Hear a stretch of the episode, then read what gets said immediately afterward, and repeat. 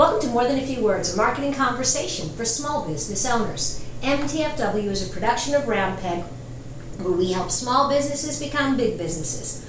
This is Lorraine Ball, and Allison Carter. and today we're going to talk about customers. More of them. Maybe. What do you mean, maybe? Isn't that what every business wants? Well, every business wants more customers, but I think every business owner needs to get comfortable with the idea that not everyone is their customer. Ooh, now those are dangerous words. I mean, most people come in the door and they say, well, my target customer is anyone with a small business, or anyone who owns a car, or anyone who has a pulse. And any time that a customer sits in front of me and says, Well, my customer is anyone, a little part of my marketing heart dies. It's true. I, I, I can just see the puppies being murdered. It would be wonderful if everybody would buy your stuff. But no matter what your stuff is, no matter how fabulous it is, there are people out there that are never going to buy. Well, there are people you don't really. It's not that you don't want them to buy. If they walk in and said, you know, I'd like five of those, you will sell them and tell them to have a nice day. But you don't need to reach out to them. You need to make smart decisions and build your brand and the way that you look and feel around who that target customer is. No matter how big or small you are, there is a limit to your marketing budget. Even AT&T has limits. They, they've got a big budget and I'd love to have a chance to spend it. But even they have to make decisions about am I going to try to talk to every person on the planet or am I going to try to talk to a subset and talk to them more often? You know, and that's a great example. Let's look at AT&T's advertising. They aren't talking to people like me, 20-something singles with no kids. All of their ads revolve around families. They have a whole ad campaign that has to do with DVRs that's just kids. And so while I had AT&T service where I lived before I live now, they didn't really care if I bought or not because they knew that the families were going to buy the bigger packages, were going to buy the multiple DVRs so Junior can watch SpongeBob while the parents are watching something else, or the husband can watch the game while the wife watches whatever she watches. So they know they get more bang for their buck from advertising to people with families. And that is the same in any um, in any product category. You can try to be all things to all people, and you're going to exhaust yourself. Then you're going to do multiple things poorly. Or you can do, and uh, my favorite example, uh, and it is a product that I don't buy, but I love their advertising. And I don't love it because they're getting me excited about buying it. I, I'm sitting on the sidelines loving what they do because I think they have a really clear picture, and that's the whole Axe brand. Mm, their commercials are gross. Of course, they're gross to you because you are a young professional woman. You ain't their customer. This is true. I am the we are the object of the customer's pursuit. So their their target customer is a, is a frat boy. Their their target customer, I would argue, is and, and just like Cosmopolitan and Seventeen magazine actually appeal to women younger than they profess to appeal to. I think the Axe customer is a 14 Oh, yeah. to 30 year old man, and hopefully Yeah. 14 to 25. Hopefully, God, uh, yeah. Hopefully, by the time he's 25, he's figured out that that smell is not necessarily um, appealing. But they've built this entire campaign around frat boy humor, around the kind of things that guys will say in the locker room, do in the locker room, dream about, Not even the locker room, just like you know, playing Nintendo. yeah. I mean, it's not really the jock type. It's it's more just kind of the bro, just kind of hanging out, you know, having some brewskis, you know, chasing some chicks, and it's it's very chauvinist, but it works for its target audience, and they don't give a crap if I'm offended by it or not. because what their message is use our stuff get the girl and i really like their new campaign with the astronauts because when the astronaut takes off his helmet it's this geeky guy with glasses. So the girl who's rescued on the beach by the gorgeous lifeguard runs to the, the, the geeky guy it's sort of the big bang theory.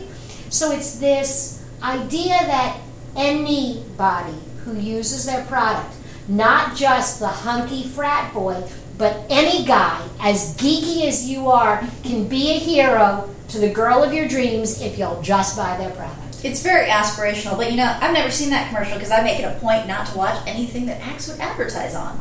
Yeah, I'm kind of a sci-fi geek, so I get some of that. Um, I, I tend to every now and then be somewhere, and that's actually a, a, an interesting point with target marketing. Deciding on your target is picking a group of people most likely to buy. It is not saying I'm not going to sell to these other people. And so if they happen to wander by and consume your product, that's a bonus. I like science fiction. There is no advertising on science fiction movies that's placed in the magazines that I read. No. Uh, or on any of the websites that I typically go to for business or other browsing. You know, it's interesting because we're talking about targeting, and, and, you know, a lot of that does fall along fairly simple lines of men and women and age and that kind of thing. You know, we're talking about how Axe, it doesn't matter if I'm offended by ads, but you know, there is one company that I think has really got it wrong, and that's GoDaddy. Oh, oh! Say GoDaddy to any woman, and that will probably be her reaction. The, and, and I think that GoDaddy is the best example of not Mm-hmm. understanding who your market is. And let's talk about it, and then let's go through how do you, you, you define your market. GoDaddy has decided that web developers, people who buy domain names and hosting packages, are young men 14 to 30. Who are uh, complete horn dogs. Absolutely. Um, and, you know, the skimpier the clothes, the more they can have Danica Patrick or whoever the woman of the week is laying across an automobile, possibly with another woman, the more hosting packages they will sell. They aren't just sexual, they're, I I would say they're actively misogynistic and incredibly offensive to all women. Absolutely. And so, on the one hand, I don't like the ads, and so I tend to shy away from the product. The other reason that I really get angry at GoDaddy is, and I don't get angry at Axe, Yeah. I'm not in Axe's target demographic. You are never, you do not, uh, you're not going to use a male body spray. That's just a bridge too far. But hello, I run a company that builds websites. Yeah. We produce 25, 50 new websites a year, and for almost all of those clients, we have to make a hosting package recommendation. Well, and even let's take you out of the equation because you are kind of an outlier as a woman in the web design space. Mom bloggers, they've got to register their blogs.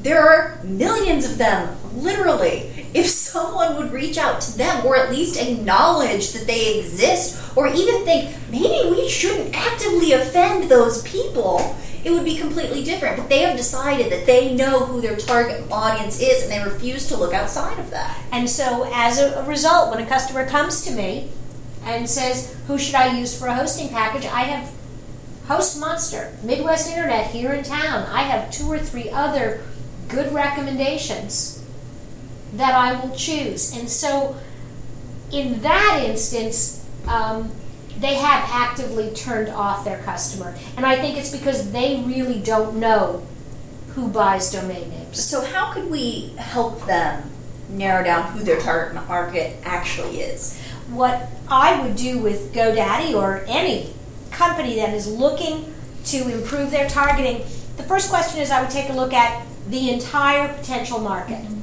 All of the domain names that are owned or registered, and start dividing into categories looking at age, income. If, if it was a consumer, you know, if you're looking at consumer blogger types of sites, age, income, gender, lifestyle, um, educational level.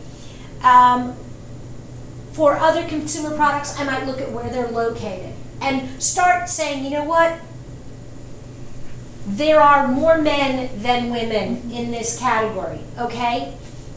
Maybe we should direct more of our messaging to men. And we've talked about very gendered and extreme examples. Many products are a mix of both audiences. Well, but then also there there are message there um, criteria around the age of your audience, Mhm. and this is a place where I think a lot of businesses try to go too broad. Our audience is women 18 to 50. That's not an audience. That's a gender, I mean, yeah, I'm 26. and I'm 57. We're both, and in some in some marketing demographics, we would fall into the same demographic. My concerns are just this much different than yours. Absolutely, and um, I don't know that I am necessarily in the center of my age demographic, and I don't know that you're in the center of yours, which is why we probably overlap a little bit more. But, even so, average, we're motivated by very different needs, wants, desires, goals. absolutely, um, and things as simple as what what music will you download from iTunes versus what I might download, fashion, movies, places where we do overlap, good food, um, theater. Yeah. But taking two women that broad an age band, those are typically two different demographics. What's going to attract and appeal to the vast majority of younger women may not the older. So I think people make that mistake. I think they also make the mistake on income, mm-hmm. going too broad there. Yeah. You know, anyone who makes fifty thousand or more, guess what? a family of four with fifty thousand dollars in income Yeah. versus a family with two hundred thousand dollars in income, they ain't playing at the same playground. You even see people doing like hundred thousand dollars and up, as if as if that's the pinnacle of vast wealth.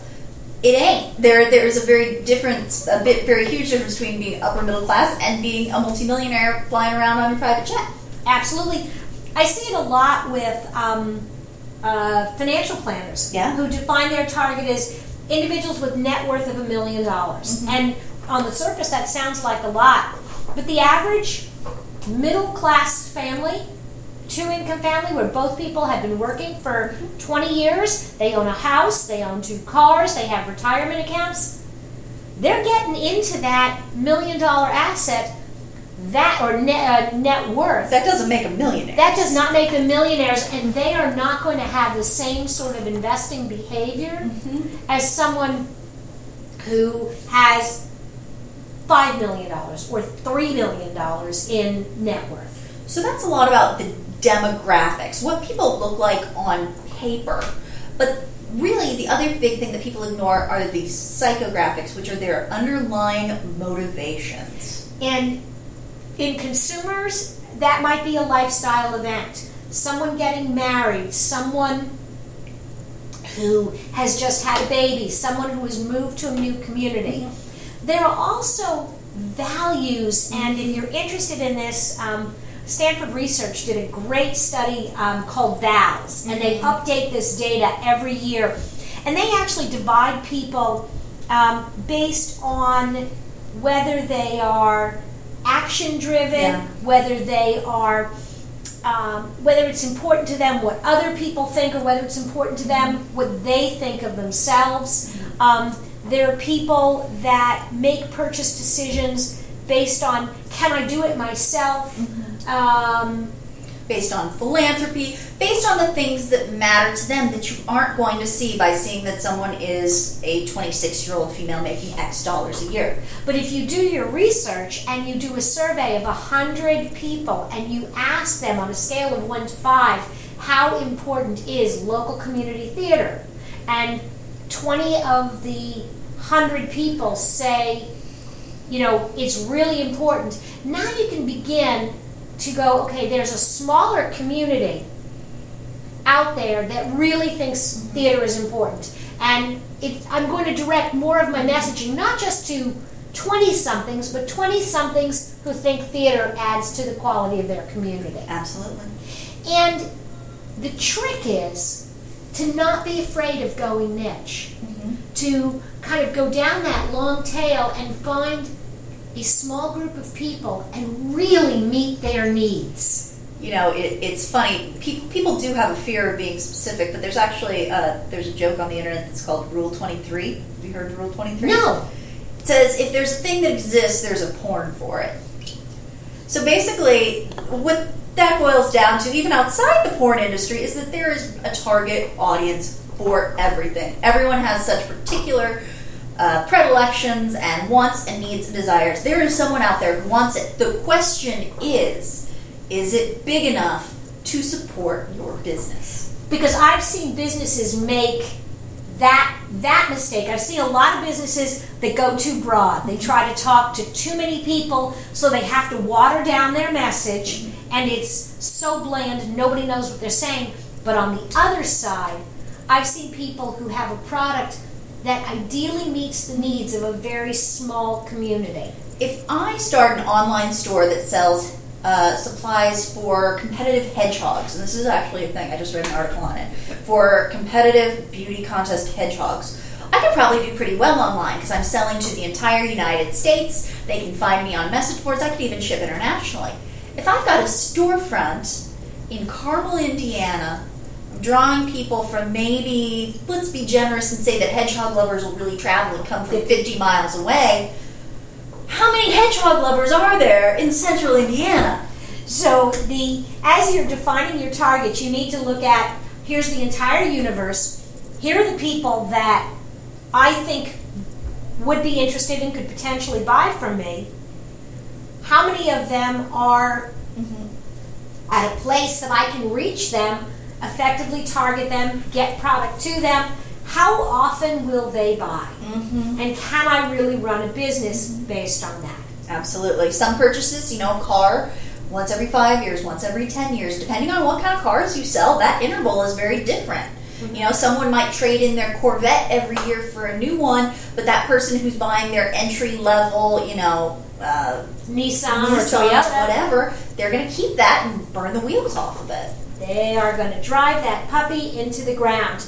You know, and we've talked a lot about the consumer side, but you can do all this same targeting on the business side. I think that's really a whole nother podcast, to be honest with you. I think we do a separate conversation on targeting business to business. If you've listened to today's conversation, I think, and you've enjoyed it, but you want to know more about business to business, tune back in and we'll talk about that next week. And we do have some resources available for you on our website. If you head out to roundpeg.biz or morethanafewwords.com, uh, you'll be able to actually download a worksheet that will help you define your target customer. So uh, please do go and check those resources out. Terrific. We hope you found today's program valuable. This has been another episode of More Than a Few Words. Thanks for listening.